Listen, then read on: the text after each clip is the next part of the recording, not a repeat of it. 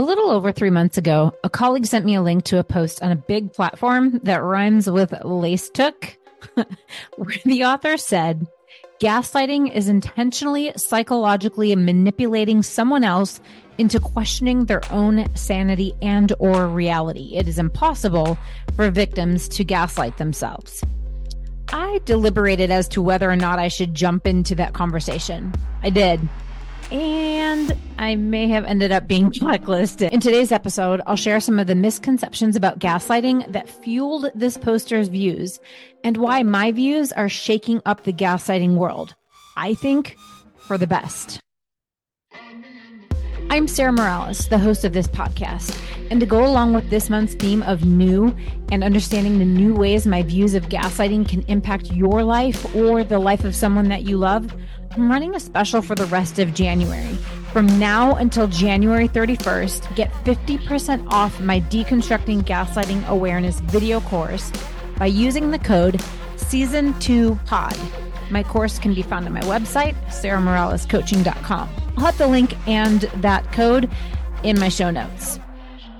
So here's the situation. Again, what was said was gaslighting is intentionally psychologically manipulating someone else into questioning their own sanity and or reality. It is impossible for victims to gaslight themselves. So I responded a little bit with Sassy Sarah showing up. My decade of studying gaslighting and over 10,000 hours with clients would have me disagreeing with you. So then the original poster responded, well, how specifically do you believe victims can quote, intentionally, psychologically manipulate themselves into questioning their own sanity and or reality? So I gave a little bit of a lengthy response. I'm going to read it to you real quick. I said, I define gaslighting as the experience of when one person or potentially a group of people through covert behaviors convinces another that what they believe, perceive, think, or feel is inaccurate or invalid. I teach seven techniques and 14 tactics as part of those covert or hidden behaviors in my programs. Take, for example, brainwashing, like someone telling me from a young age that I'm too sensitive.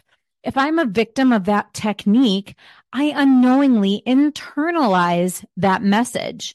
And then when I'm older and someone doesn't like the way I respond to something, because of that gaslighting I internalized, I doubt the validity of my own feelings and tell myself I'm being too sensitive. From there, it really kind of went into a bunch of responses that were attacks from people who either weren't willing or able to take in and hear the ramifications of my definition or perspective of gaslighting.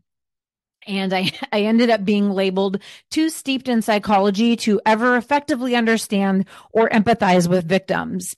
I normalized and neutralized behaviors of evil perpetrators, and I was unsafe for survivors. So I kind of want to break this down because I think it's important as somebody who is a trailblazer and who is kind of confronting this old definition of gaslighting because I didn't see it, you know, making the cut, honestly. Within the first few years of me studying gaslighting and working with my clients, you know, I was was posting articles and being featured places and I was talking about gaslighting from this old perspective. And I had people writing in and asking me, you know, my person is doing this, this, and this, but they don't, they don't fit this profile that is being talked about here. And so I, I feel lost. I feel left out of this gaslighting conversation. And so I don't know what to make of what's happening to me. And when I looked at the behaviors that were happening, in those people's lives and relationships. And I looked at the impact or the effect of those behaviors in the person that was writing to me. I was like, that's, that's gaslighting. The only thing that was missing was this intentional piece.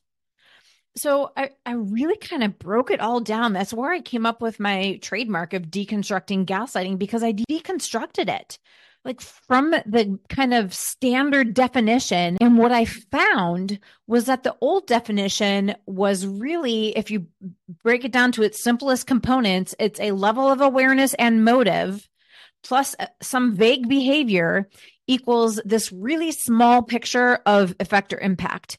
And I really came to see how it was a limiting definition.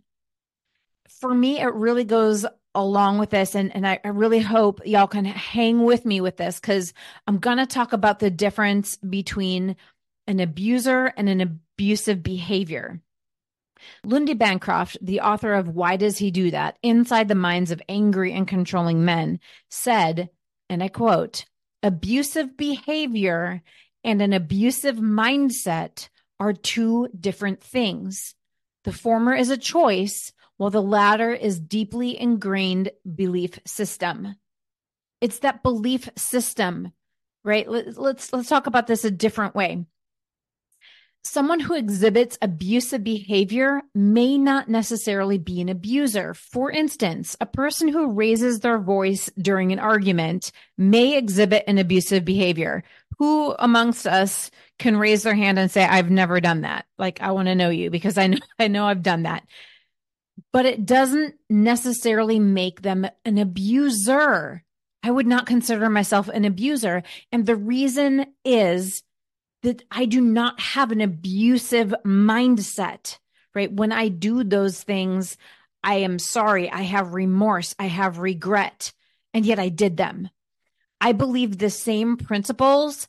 Listen, basic for me. If a principle is good and true, it should be able to be applied across the board. So for me, if there isn't a difference between someone who has an, an abusive mindset and does abusive behaviors versus somebody who does not have an abusive mindset and yet still does those abusive behaviors, I believe that same principle can be applied to gaslighting. My research, my studying, my working with clients on both sides of the gaslighting experience validates that belief.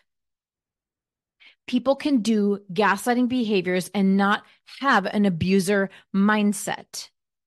So I came up with a new definition. My definition is about a type of behavior, a covert behavior, equals, there's no plus, it's just there's a type of behavior has to be present, which is a covert behavior, equals, and then a clear description of the effect or impact. You have to be convinced that what you think, feel, believe, or perceive is inaccurate or invalid. And with my definition, I believe that it's actually expansive. It allows for more people to find understanding and validation, etc., because we can focus on the behavior and not the awareness or intent of the other person, right? It's possible for many levels of awareness and many different motives or reasons for gaslighting behaviors. Why this is problematic is many people do not want to let go of their belief that a gaslighter is a malicious, evil, quote, perpetrator. They think that if a gaslighter isn't these things, it somehow invalidates their trauma and or abuse. But this is not the case this in, in my opinion and the way that my clients are impacted by this is this is actually setting a really low bar. We shouldn't have to label our gaslighter as a narcissist or a full-on abuser in order to validate that what we're experiencing is not okay right? If i have to label my person that in order to to say that what i'm experiencing is not okay like that's low. Do do we get that? Like we should be able to say you know what? You may not be a full-on narcissist or someone who has an abusive mindset and still your behaviors the way you are treating me is not okay. You need to change that. Like that's that's actually raising our bar. Right? That's that's not lowering our bar. That's not minimizing the harm. It's actually saying, I don't have to let it get so bad or be so bad in order for me to say enough. Enough, right? When people gaslight, it harms the other person, regardless of the level of awareness or intention, etc. And I, I just want to say this in case anybody's new and has not listened to season one and, and doesn't know my story yet. I am a survivor of abuse. And that was a hard place for me to come to and admit. I felt a lot of shame around that. Like I should have known better, all of these different things. So, as a survivor of abuse, of chronic gaslighting, my work, my life's work this past decade is about taking this concept of gaslighting and presenting it in such a way that brings the most validation, the most empathy, the most understanding, the most clarity, empowerment, peace, and ultimately freedom so, this podcast episode is kind of short and sweet. I really just wanted to lay the foundation through this story of what my definition is and set the tone for a lot of the things that I'm going to bring to you throughout the year as I talk about gaslighting so that you all understand where I'm coming from and why I am challenging the status quo when it comes to the definition of gaslighting and how people work with it. I'm trying to set a standard of care. I'm trying to set a standard for a definition, the helping professional world with people who work with gaslighting because of the way that I have seen my work impact people over the last five years, especially. So let's take this into how this can be some takeaways for you, my listener. I'm going to start with giving you a question to ponder. What came up for you as I talked about my new definition and the fact that a gaslighter does not have to be intentionally trying to break or control you, the difference between an abusive behavior versus an abusive mindset, and then dig a little deeper. So think about that. Think about what thoughts come up, what feelings come up, and then dig a little bit deeper. What is behind those thoughts and feelings? For example, if you're feeling resistant, and thinking, you know what, they have to be aware or doing it intentionally. Ask yourself, why does that matter? Like not not in a snarky or sassy why, but the curious why. Like why why does that matter? What would be different for me if they weren't aware? Would that change how I have to respond to them? Would that mean I'd have to have different boundaries, etc.? What is coming up for you that is causing whatever feeling. It also could be a positive feeling. What is coming up for you? What significance does my definition and any challenges that brings to an old definition you may have been carrying? The second thing that I'm suggesting as a top takeaway is to consider what you know about gaslighting and then what you need to know in order to get clarity about your relationships. Try this journaling prompt, like write it at the top of your page. What I think I know about gaslighting, and then write down, just let your brain go, write down all the things that come up. And then on a separate piece of paper, right at the top, what do I need to know about gaslighting? The last top takeaway I would suggest for this episode today would be a mantra for self validation. And that might be something like, no matter the level of awareness or intention, it doesn't change that I don't accept gaslighting behaviors in my relationships. As I wrap up today, I wanted to remind you that if you want to understand more about the different reasons people may do gaslighting behaviors, as well as the different levels of awareness, I go into great detail about these things in my Deconstructing Gaslighting Awareness video series. It's just 2250 US and you can get immediate access from my website. And as I mentioned at the beginning of the episode, through the month of January, you can get it at 50% off. Use the promo code season two pod. And again, that's on sarahmoralescoaching.com. I'll have the link and the code in the show notes. I encourage you to follow me on your preferred social media platform. I'm on Facebook and Instagram as Sarah Morales Coaching, and I'm on TikTok at Sassy Sarah Deconstructs. I'll have the links in my show notes. Thank you, my listener, for listening to today's episode. If you found it helpful and want to help me get it in the hands of more people who could benefit from it, please leave a review. It really helps. And subscribe. Additionally, if you can think of one person in particular who could benefit, please share it with them. And remember, you may have crashed and burned, been broken, hurt, but damn it, you're a phoenix and you're rising again. I think it's time we fly. And now, Phoenix by Katrina Stone. No flicker, no game. You and I are the same, and I need a chance to rise from the ashes.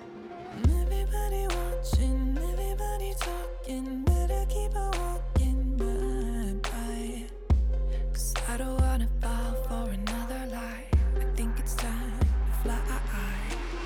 Crashed and burned and broke and hurt and laid there for a while.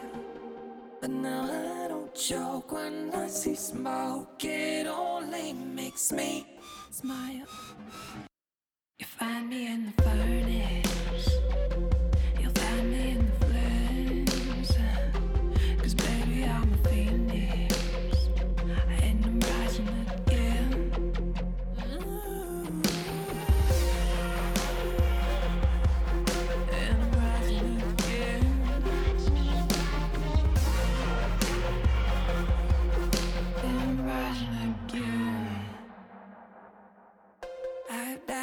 Thousand deaths and I put myself up from the depths and I, I don't think I need your blessing now to reinvent my wheels only better now. They don't want that new blood, they just want that old love. Hell, you never enough for you. No, I don't wanna fall for that same old life. I think it's time to fly. Cause I crashed and burned and broke and